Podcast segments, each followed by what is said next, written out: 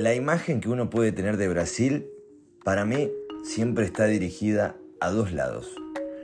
O es playa, samba, caipirinha, fiesta, sequetequetequeteque, carnaval. O armas, droga, tiro, favela, turbio. Son esas dos directrices que uno puede tener en el cerebro. Creo que fue el mismo año que yo me fui a vivir a Brasil pero un par de meses antes.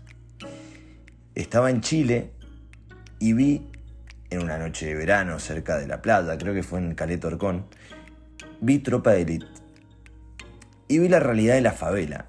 Y dije, yo creo que nunca voy a ir a Brasil por cagazo a la favela. Un par de meses después, estaba viviendo adentro de una favela. Ruleta de la vida, destino ponele como quieras. Habían terminado los Juegos Olímpicos en Río de Janeiro hacía poquito. La ciudad estaba tranquila, pero estaba full militares por todos lados. Yo estaba viviendo en Cantagalo, una favela en el medio de Copacabana y Ipanema, y trabajaba en el centro de Río de Janeiro, en la Rúa Ubidor, en un café que me encantaba.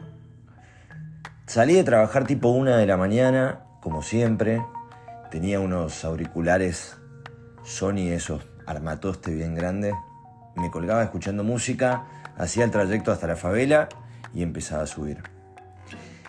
Estaba escuchando la banda Beirut, el tema, no me acuerdo el tema puntualmente, creo que era Elephant. Elephant o Elephant.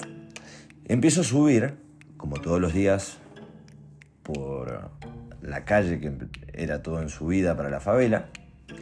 Y en ese momento me pasa un auto de la policía por el lado. Yo lo miro, sigo escuchando la música, era algo normal adentro de una favela ver un auto de policía. Y sigo caminando. En un momento se me da por darme vuelta y mirar atrás. Y fue entonces cuando vi que venían cinco policías con ametralladores apuntando para donde yo estaba parado. Estaban apuntando hacia arriba, ¿no? Para desdramatizar. No me estaban apuntando a mí.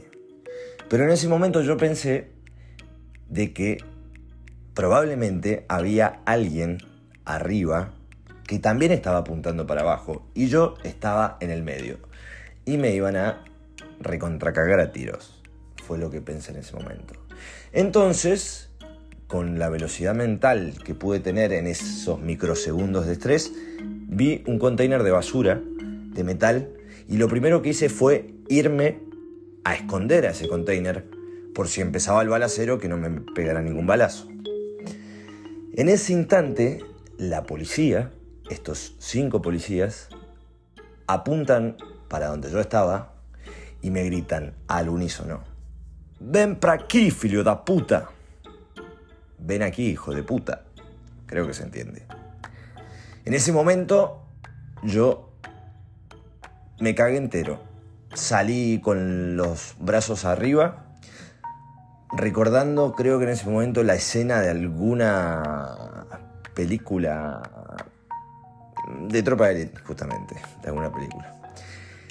Empecé a bajar mientras la policía me apuntaba en ese momento yo lo único que hacía era pensar en que si se me movía el morral que tenía, que no bajara las manos.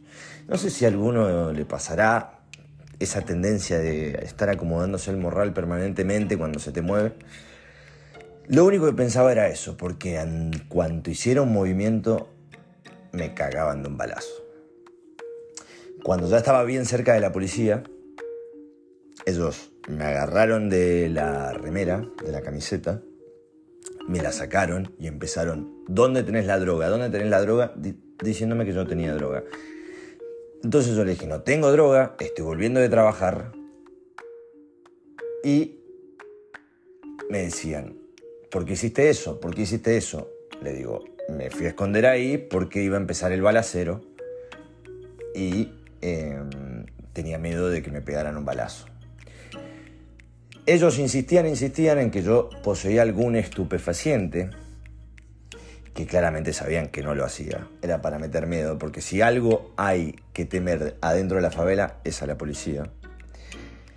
Y en un momento me piden la identificación y cuando ven que era argentino me dicen, ah, vos sos gringo.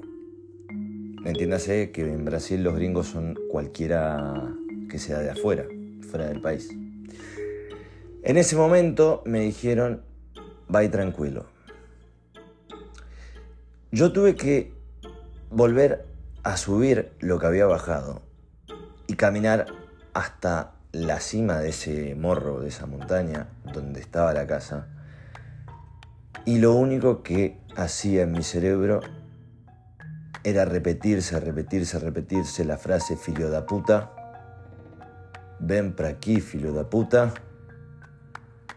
Pero yo lo que hice fue agregar que era un filio da puta sorchi, un hijo de puta de la suerte.